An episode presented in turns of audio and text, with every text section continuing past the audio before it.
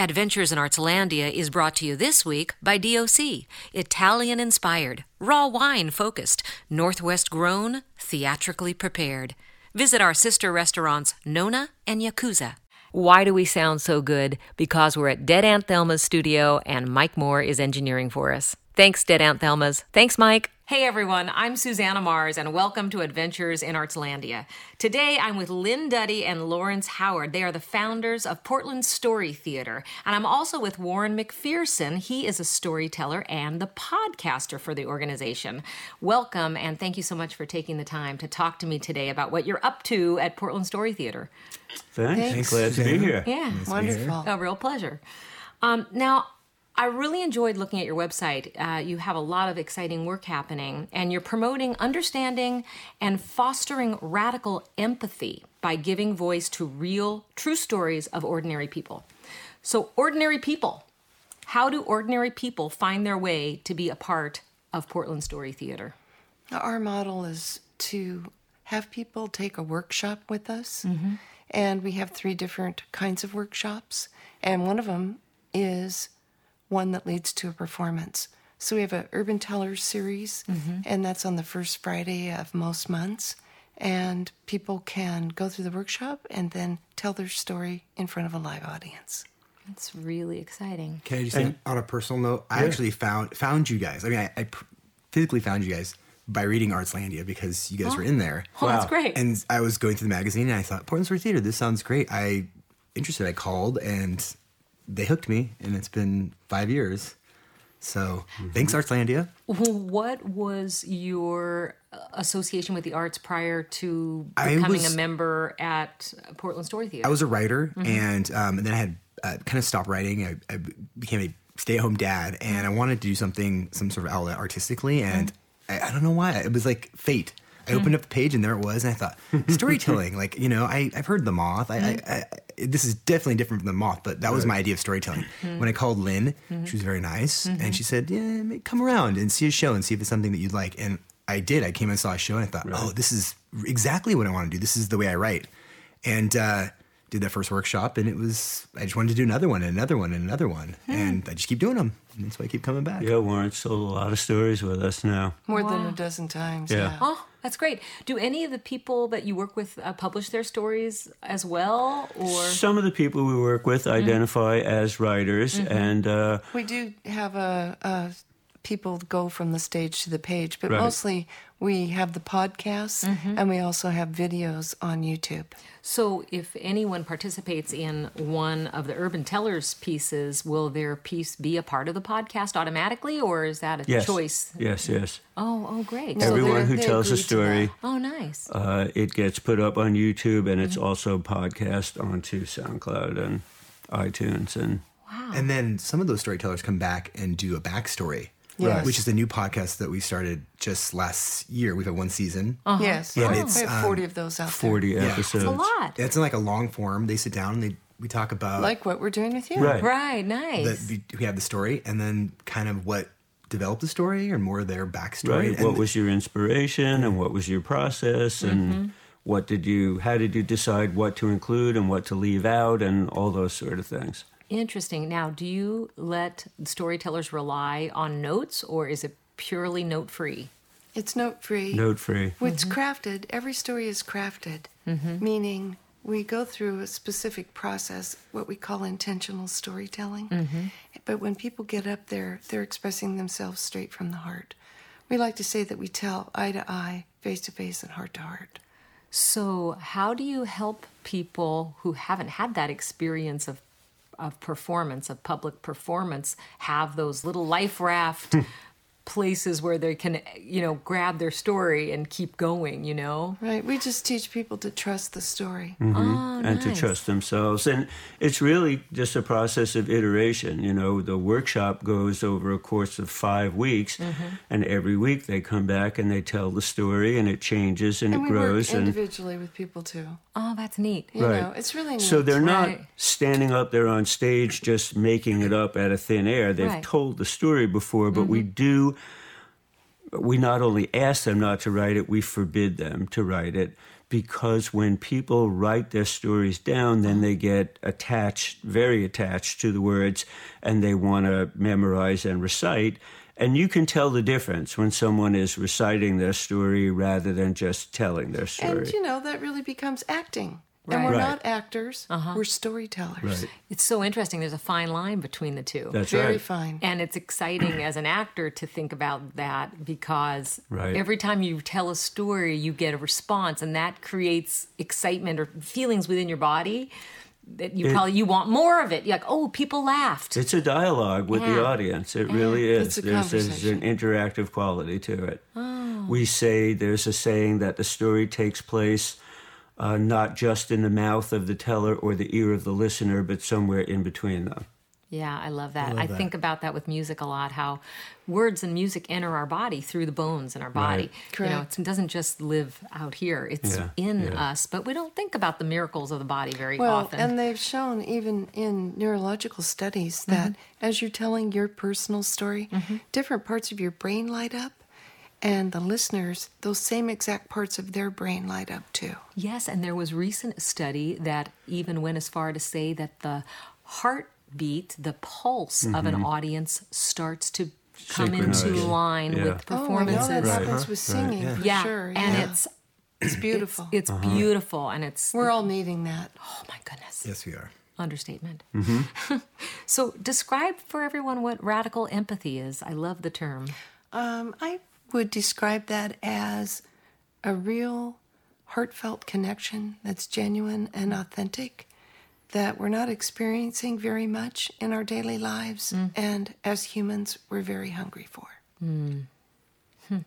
When you first uh, heard stories the first time you came, were there some that really stuck with you, Warren? I think I can remember all six of the stories, um, and of course, some of some of them weren't my favorite stories, but I related. I mean, that was what was kind of magical to me was I, I wasn't the person on the stage, um, and there was a lot about the person that didn't relate to me, but there was something in every story that I thought, you know, I, I see that, I see that, I see that. Some stories do that more. You know, you- you're like, oh my gosh, that could be me.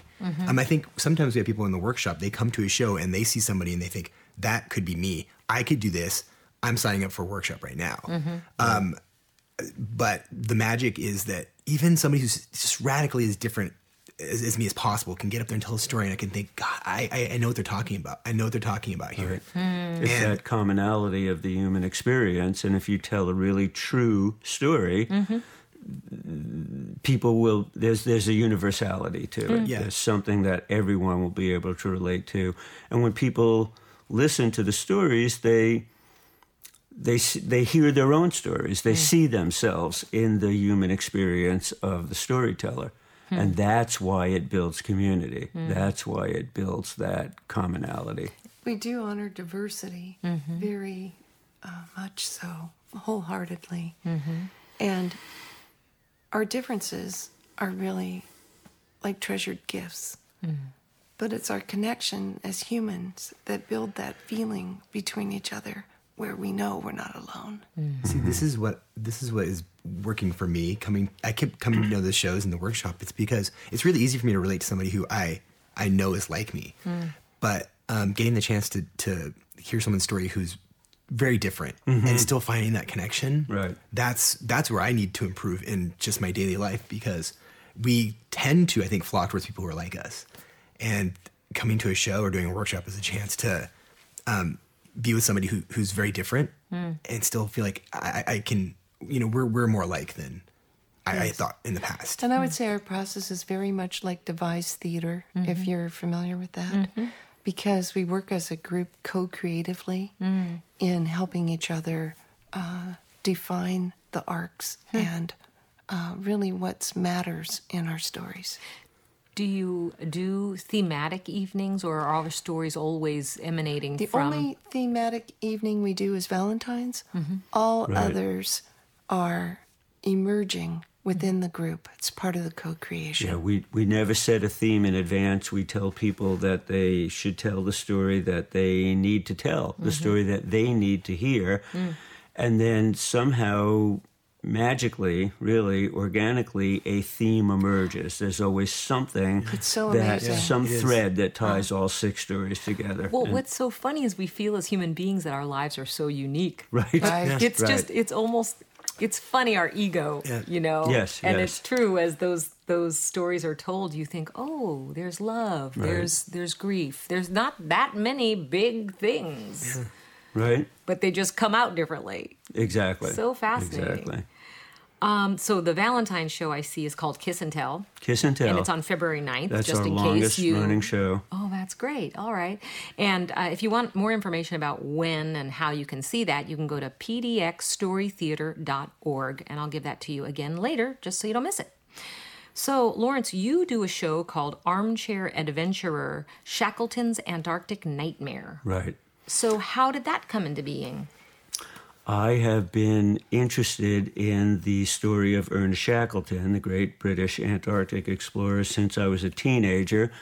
My dad was uh, hugely interested in that story too, and he had the the quintessential book by Alfred Lansing called Endurance: uh, Shackleton's Incredible Voyage, and it was just on the bookshelf in the house where I grew up. Hmm. And my dad never said, "Hey, read this book," but when I was a teenager, I just like, "Wow, what's that about?" And I hmm. read it.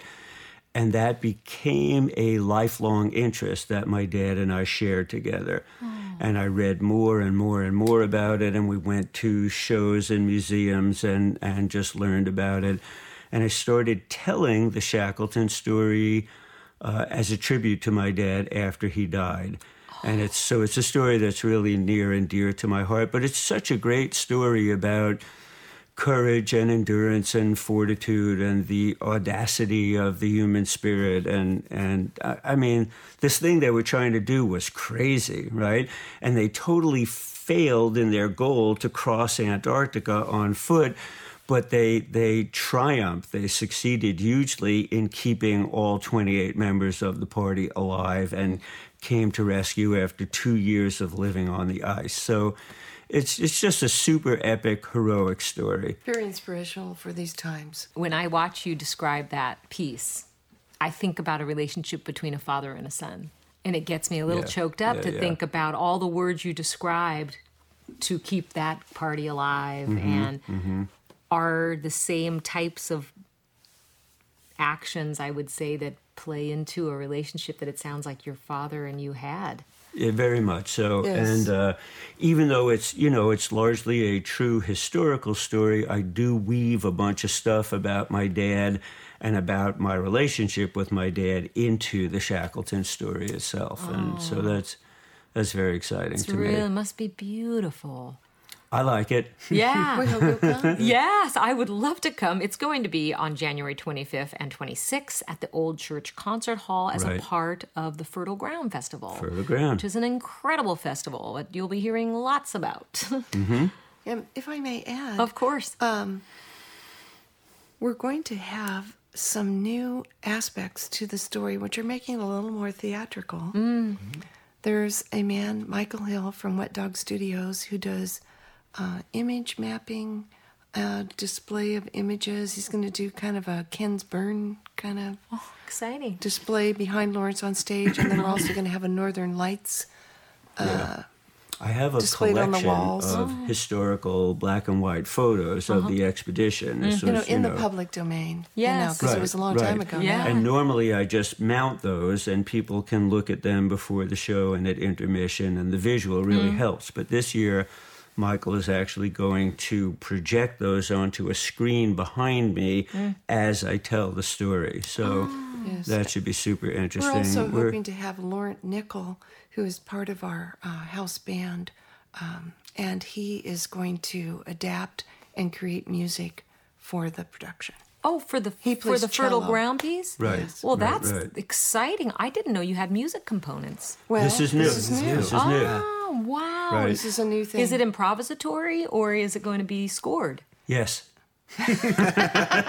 so I think I think both. That's think, fascinating because in the whole storytelling, what you're telling me about how you work as storytellers, you know, you're non-scripted, you're Right, coming heart right, to right. heart. Extemporaneous. Right, yes. exactly. So there'd be some jumping off points for the so music. So we'll work together and and he'll get some musical ideas and oh at this point it has this sort of feeling but i think that when we actually come to do it on stage he'll he'll be sort of in the moment Right, and we that's thought what we cello talk would about be perfect. Oh, and right now he plays with Roger Paulson, a pianist, Uh-huh. and he plays bass. Oh. Uh, the hour, and when the doors open, we call it the social hour, and also Uh-huh. at intermission. And that group's called, rogeri and they're a jazz duo, and they have special featured instrumentalists who perform with them lovely. as Yes. part of our show. right and is that at Urban Tellers as well? Yes. Oh, great. Yes. So you, it's really at every urban teller show there's music when the doors open Mm-hmm. at seven and then the stories begin at eight I have to ask, is there food? Yes, they have Yes. food and drinks. The food old and church drink at the old church concert and- hall has a bar Nice. with beer and wine, Uh-huh. and it's really lovely. Sounds like a nice Mm-hmm. way It to is a spend some time. It It's a a great great, night. it's a Yeah. great date night. Huh. Yeah, and you know a lot of times people stop and have dinner at Higgins before they come down. So Oh, right. It's right by there. There's so many good restaurants Not around far. there. Yeah. yeah, not far at all So, also, Warren, you're doing a solo show in February yes. that's called You Were Supposed to Be This Great Thing. Yes. And that title just really made me laugh and then got me a little verklempt. Yeah. Right. I mean, I think there's a little bit in that, Mm-hmm. in both those elements in the storytelling. Um, but yeah, it's it's. Uh, I guess it's all the storytelling we do um, is real and personal and true. So there's stories about me, um, and uh, the I guess the overarching theme is just as I've grown throughout my life, starting when I was like four years old. These ideas of what it was to be great, um, expectations I had on myself, expectations I had on other people, expectations other people had on me, um, and how those have changed and shifted to this point in my life. Mm-hmm. Um, you know, there's there's a fair share of funny, I guess funny, funny sad, I suppose, funny sad Yeah. stories. I have Mm-hmm. Are you a Portlander by birth? or I grew up, yeah, in Hillsboro, Oh, West okay. Side, um, and uh, just moved back into town with my family five years ago. Oh, So from where'd you go? we were in Denver at the time Ah, okay. so we made that shift and um, yeah it's it's still being workshopped it's still being worked out but i think we have a pretty good feel on what is going to be included in the show It's his first solo. it's my first solo Right. show It's a long form. Long form, yeah. And so it runs about a half hour? Or? Oh, about an No. hour or Yeah. so. Wow, hour that's to 70 huge. minutes yeah so yeah, this and is we'll a have an huge first thing. intermission. You know, it'll be nice. Yeah. So how long are you? How are you going through this process? well we meet once a week Mm-hmm. um, Lynn and Lawrence, it's some of my. I I just want you guys to know it's some of my favorite time. The two hours we meet, Us too, yeah, yeah. and we fun. Very Yeah. uplifting. and we talk and we just. Uh, I guess we're kind of doing. We're workshopping like we would workshopping the stories with the group, but just without the other five people. Right. Right. Same um, way we do all of our shows where uh-huh. we workshop the stories. It's- uh-huh. Yeah, we have individual sessions in those workshops, but this is just like an iteration and- ongoing individual session. Huh, this is a lot of very thoughtful and dense time of Yes. togetherness. Yes. Right. right. And Which is uh, fantastic. yeah, and you know the because we tell these true stories, they're constantly evolving. So Right. Right. we're starting, you know, several months out, but there's something in the back of my head. There's a little voice in the back of my head saying, by the time February 2nd comes around and you actually tell this story, um, a lot of the things we're talking about today might be less relevant. There might be things that are more on the, uh, Right, the you know, the front burner. Some might be on the back burner, and so it's just constantly changing when you do this. It's we- living. We, workshop. We do. Uh, it's like four weeks, right? We start, and then Yes. four weeks. In that And four weeks, show, I see people whose stories totally change Oh yeah, dramatic. um, or they're in the middle of the story, like something happens, a phone call to a relative, or you know somebody gets in touch with them halfway through the workshop, and it just changes the entire Everything. story because they're living it, Right. And their story went from a sad story to a happy story, or vice versa, and That's it's life. that's life. And if I could just add one thing, Of you know, course. Uh, Warren made a point to say that all his stories are personal stories, and I Mm. think that's very true and very good. But we do not do angry rants. Mm. We do not do self-indulgent, egotistical, narcissistic. I mean, sometimes when you say personal story to people, they think, "Oh no, I can't go." Oh my god, it's not that. What we're trying to do is really get to the core of you know, we have stories that live with us, hmm. that we hold, hmm. that sustain us, that help us get out of bed in the morning. What are those stories?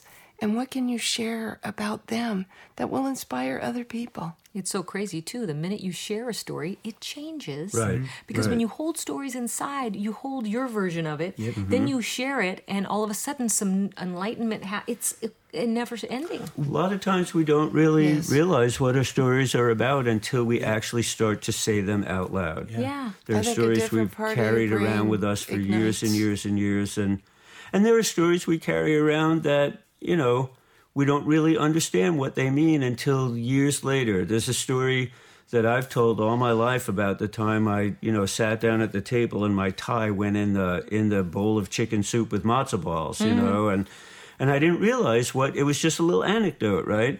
I didn't realize what that story meant until I became a grandfather because mm. it's really a story about me and my grandma and how it.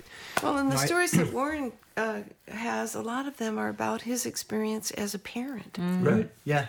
And and I find to to go off what what you, both of you guys said, um, I have stories inside that I don't even know are stories. Right, And right. until until you say them out loud, Yeah. I mean, just it's it's I can totally attest to this um, this point. Until you say them out loud and you start to pull at them, you realize that really was relevant. Mm-hmm. Right. I think some people they come to Portland Story Theater and they have one story they know is a story, Right. and they do it, and then they they stop. They don't search. Some people they do that one story and they think, I think I have more, and they come back and they realize they do have Right. more. They dig And deeper. as a group, you know, we extract that in those workshops, Right. and and you're And you amazed. said an interesting thing where you kind of pull at the story, but really what happens is the story pulls no, you. that's right. That's It speaks to you. It's calling you. And if you just listen Hmm. with your heart Right. voice, you'll hear it. Yeah. Sometimes people come to the workshop and they'll say, "Oh, I'm sorry, I'm sorry, I didn't work on my story this week," and I'll say, "That's okay. The story worked on you." Oh, that's fun. I love that. right. It reminds me of like emotional cartography. Yes. You know, you put a dot on the map. Mm-hmm. That's where that lived. Mm-hmm. Right. The matzo ball Right. soup tie mm-hmm. story. Right. And then you're like, well, that's this story lives over here. And then the whole country emerges. Yes. The you. Right, It's right. crazy. It so cool. I Beautiful. love it. Yeah. So, you know, there's so many good. different brands and flavors and niches of storytelling. Mm. uh, And we love them all. And we do, mm. we do, but we really focus on the sincerity. I mean, mm. we love the funny. It's okay for something to be funny, but that's not the end in itself. We're looking for stories that are profound, that are meaningful, that are sincere. Mm-hmm. Well, and Warren is very poignant as a person and just in the way he is. Yeah. And so his stories are too. Mm-hmm. They're funny and they're poignant and they're mm-hmm. just very accessible. Human. Human. That's right. We just want you to be you when Yeah. you tell your story. yeah. Well, I have some fun questions to ask you. Okay. Um, first of all, describe your favorite, describe your perfect road trip. Perfect road trip. Wow. Um, I would love to just take a road trip just around Oregon or the Pacific Northwest where I didn't have to be any place at any certain time. And just, you know, you're driving along and you see some road and it has an interesting name, and you're like, wow, I wonder what's down there. And just have one of those kind of trips with no destination and no schedule and no itinerary and just sort of follow those roads and see what's there. I think that would be super fun. Everything you say now has a storytelling backstory. right, I'm like, right, yeah, right, like storytelling. right. Warren? I I would say my favorite road trips have been when uh, things that were not expected happened. Not even necessarily positive, unexpected, negative, unexpected things too. Just um, usually you're trying to get from point A to point B. Well, it's not an adventure till something goes terribly Well, exactly, wrong. yeah. And then you have a story, and you can Right, workshop right, it, and you can work. it Yeah. no, but yeah, like uh, I- the things I think I guess just makes it memorable is when it's going from point A to point B and it's not just a you know straight road. It's Right, something happens right. and takes you off course, and um, you remember that you're alive, whether it's a good great thing or it's the worst thing. Um, those are the road trips I remember. So uh, I guess that that's what kind of makes them at this point, since everything's okay with life, like it makes them wor- have some worth. Mm, that's a good road trip. How about you, Lynn? I think that I would love to drive from here to Alaska that sounds Oh awesome. yeah. and really then hang out in Alaska quite a bit and really experience the nature. It's kind of like Oregon on steroids. So, one more question. What's the last thing you saw or read that inspired you? Hmm. I just watched this show on HBO. It's called uh, Sharp Objects, I think, and it was, uh, yeah, it's it was, uh, you know, it was your typical kind of. Uh, I think it was. Uh, it's a sitcom. no, it's not a sitcom. It is really sharp. I mean, the, the it's it's uh, really tense, but there's twists at the end, and I I've never I, I I guess I've always enjoyed stories and, and movies that have twists, but this was a twist that I I kind of was expecting to happen, and it it kind of threw me, and I was like, oh my gosh, they got me, and it was nice to be like got. You know, like, oh, I didn't see that coming. How dare they do that to me? Yeah. Sharp objects. Yeah, it's called Sharp Objects. Okay. And uh, once again, the show is not for everybody, but the twists and turns it took, they really took me somewhere I didn't expect to go, and it's nice to, to have that happen. You know, it's it's like the road trips. Yeah. It's like I didn't know that was gonna happen, and Right. I'm glad that I, I Cool. watched it. Mm, Shakes yeah. us out of our our patterns. Yeah. Yeah. Hmm. Yeah.